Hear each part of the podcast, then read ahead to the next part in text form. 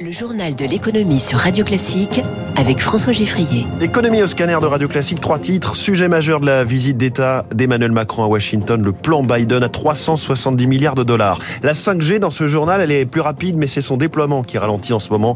Et puis la bataille mondiale des aéroports. Les pays du Golfe se battent pour être le hub du futur. Première invitée dans quelques minutes, elle va nous dire comment elle réussit à arrêter le gâchis, le gaspillage dans le monde des expositions et des galeries d'art. Fanny Legros, cofondatrice de Plint.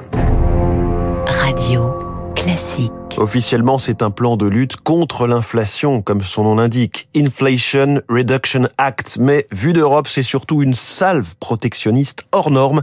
Un chèque à 12 chiffres signé Joe Biden, 370 milliards de dollars pour le Made in America. Les aides ciblent les productions d'avenir, si possible écologiques, mais elles ont de quoi tuer tout avenir côté européen, tant cela apparaît comme anticoncurrentiel. Eric.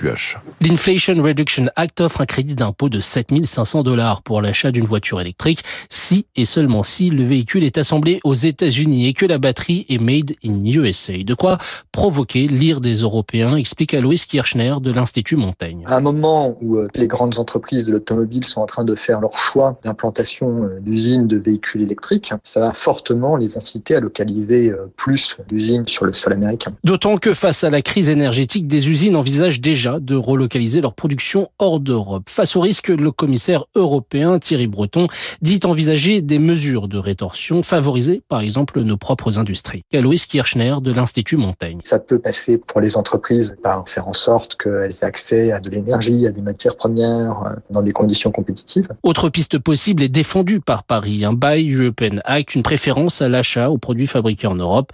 Mais la marge est étroite, analyse Vincent Charlet, économiste à la fabrique de l'industrie. Il faut veiller à pas forcément aller trop loin. Un protectionnisme excessif fait plus de mal que de bien. Il détruit les emplois là où il pense pouvoir en créer. Le sujet sera au cœur de la visite d'Emmanuel Macron à Washington jeudi. Le président de la République espère y obtenir des exemptions pour certaines industries européennes. Éric Coche pour euh, Radio Classique. On y revient donc avec François Vidal à 7h10 sur l'enjeu de cette visite d'État d'Emmanuel Macron à Washington, ainsi qu'avec le spécialiste de politique internationale Christian Macarian, invité des spécialistes autour de Renault Blanc à 7h40 dans une heure. Et en attendant, les voitures électriques, qu'elles soient européennes ou américaines, vous avez peut-être remarqué que la bosse des prix de l'essence était déjà un peu retombée après la hausse d'il y a dix jours quand la remise à la pompe a été rabotée. Les prix de la semaine dernière sont repartis à la baisse, 3 centimes de moins le litre de samplon 95, c'est une moyenne, 4 centimes et demi pour le diesel. Les prix retrouvent ainsi des tarifs proches de la fin août, juste avant la maxi ristourne de 30 centimes. Pierre-Olivier Marie est le rédacteur en chef adjoint de caradisiac.com. C'est dû en partie au fait que le prix du baril de Brent reste assez bas, à moins de 90 dollars.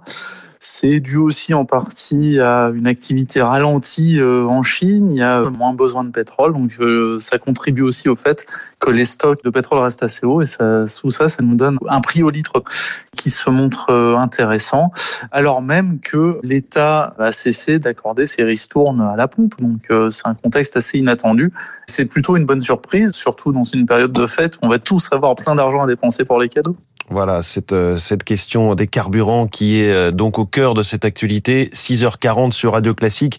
On a eu euh, hier des, des signaux un petit peu contradictoires hein, au sujet de, de l'inflation avec Christine Lagarde qui nous a dit que la croissance des crédits accordés par les banques au secteur privé avait légèrement décéléré en octobre, ce qui peut suggérer que le pic d'inflation pourrait être atteint. Ça, c'est un, un premier indicateur. Et plus tard dans la journée, Christine Lagarde nous a dit que non, a priori, le pic d'inflation était plutôt devant nous. Il est 6h41 et et je vous parle de, de cette 5G. C'est évidemment un sujet euh, au cœur de l'actualité, notamment dans les territoires. La présidente de l'ARCEP, l'autorité de régulation des, des, communications électroniques, alertait la semaine dernière sur une baisse importante, voire inquiétante, du rythme de déploiement de la fibre sur le territoire, censé euh, remplacer le, le réseau ADSL qui sera fermé à partir de 2026.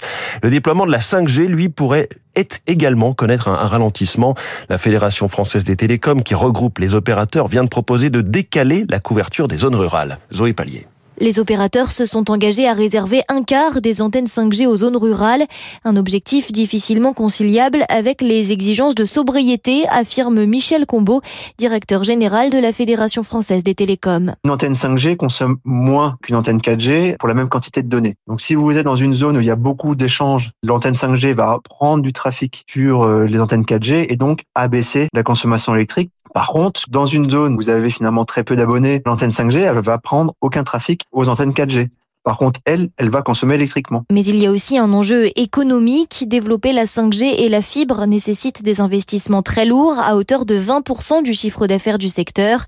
Pierre-Jean Bengozi est chercheur au CNRS et professeur d'économie numérique. Une antenne en zone rurale est moins utilisée, donc elle est moins rentable. Et puis c'est surtout qu'il va falloir plus d'antennes sur un territoire plus large parce qu'il y aura des parties de montagne qui vont bloquer le signal, etc. Et donc la tentation, c'est plutôt de lever le pied sur les parties les moins intéressantes pour les opérateurs. De son côté, le ministère de la Transition numérique est contre cette mesure. D'après un conseiller, elle ne ferait qu'aggraver la fracture territoriale d'accès au réseau. Zoé Pallier pour Radio Classique. La réforme des retraites, elle avance à, petits pas. Le gouvernement euh, doit présenter ses orientations mi-décembre en vue d'un texte en janvier. Les partenaires sociaux ont entamé euh, hier le troisième cycle, euh, troisième et dernier, de discussion. Le Conseil d'orientation des retraites se réunit également en cette semaine. Il y est question du sort des retraités. Faut-il ou à remettre en cause le niveau de leur pension ou devons-nous faire payer davantage les actifs? Écoutez ce qu'en pense Marilyn Villardebo, présidente fondatrice de la société Origami Co, société d'audit et de conseil retraite sur mesure. Les déjà retraités, à mon sens, on n'y touche pas. Maintenant, pour les générations futures, il serait bon pour maintenir un équilibre financier, de modifier certaines règles. Alors effectivement, ce dont on parle aujourd'hui, c'est de décaler l'âge légal. Si on se place du point de vue des caisses de retraite, euh, bah, c'est effectivement une bonne chose puisque ça permettra d'adapter à l'espérance de vie. En moyenne, on perçoit sa retraite 25 ans. En moyenne. Et effectivement, si on bouge pas et qu'on le laisse à 62 ans, dans 10 ans, on percevra sa retraite 30 ans, 35 ans. Vous voyez? Donc évidemment que ça veut dire que euh, quelque part il faut plus cotiser puisqu'on nous la paye plus longtemps. Marilyn Villardebo au micro radio classique d'Éric Mauban. À propos de, de retraite, aujourd'hui s'ouvre porte de Versailles à Paris le salon professionnel des services et technologies pour les seniors. Un rendez-vous où de nombreux exposants présentent une gamme de services. Les seniors sont, sont devenus indispensables hein, dans notre société. C'est ce que confirment les conclusions d'une étude qui sera remise aujourd'hui au ministre des Solidarités, Jean-Christophe Combe, ministre également de l'autonomie et des personnes handicapées. Quel est le principal enseignement de cette Écoutez l'éclairage de Damien Cacaret, président de Silver Valley. 90% des seniors se disent en bonne santé. Ils ont un moral d'acier. Et ça, ils l'ont acquis de leur expérience passée. Et donc ce moral d'acier, ben, ça leur permet justement d'être proactifs, d'anticiper. Ce sont euh, clairement les piliers de la citoyenneté locale. Ce sont des personnes extrêmement engagées. C'est ce que révèle euh, l'étude. Un senior sur deux est engagé dans sa vie euh, locale. Les seniors sont un amortisseur social extrêmement important et ça, il faut arriver à le préserver. Amortisseur social, ça veut dire que les seniors sont extrêmement généreux avec leurs enfants et petits-enfants d'un point de vue là sonnant et trébuchant. C'est important pour l'avenir de l'aviation le motoriste britannique Rolls-Royce a annoncé hier avoir testé avec succès l'alimentation d'un moteur d'avion à hélice avec de l'hydrogène à la place du kérosène. C'est une technologie encore très expérimentale et c'est une annonce faite, un partenariat avec EasyJet. Ça tombe bien, le patron d'EasyJet France sera demain matin notre invité dans les stars de l'écho à 7h15. On parlera aussi de ces risques de grève puisque les, les personnels navigants commerciaux, c'est-à-dire les hôtesses et les stewards d'EasyJet France, font planer la menace d'une grève peut-être au moment de Noël, ce qui est le cas aussi du côté d'Air France. À propos d'aérien, l'Arabie Saoudite veut devenir un acteur majeur dans le transport aérien, les aéroports. Le Royaume a dévoilé hier un projet d'aéroport à la hauteur de ses ambitions. Objectif tripler le trafic annuel pour atteindre 330 millions de passagers d'ici la fin de la décennie. Riyad veut attirer 100 milliards de dollars d'investissement dans le secteur du transport hein, d'ici 2030, mais également créer une nouvelle compagnie nationale pour transporter jusqu'à 5 millions de tonnes de fret par an. Un pari très ambitieux évidemment, puisque dans cette région du monde, il y a aussi Qatar Airways et surtout Emirates. Écoutez ce qu'en pense David Rigoulet-Rose, chercheur associé à l'IRIS et rédacteur en chef de la revue Orient Stratégique ce type de méga projet n'aura pas forcément une pertinence économique euh, évidente. Il y a déjà des aéroports qui existent, hein, et à. Pour avoir une idée des volumes, l'aéroport d'Israël ou de Charles de Gaulle Étoile, c'est autour de 80 millions par an. Mais effectivement, il s'agit de concurrencer en fait ses voisins, euh, d'avoir un hub qui concurrence en fait Dubaï et dans une moindre mesure Doha. Dubaï étant déjà à 60 millions de passagers.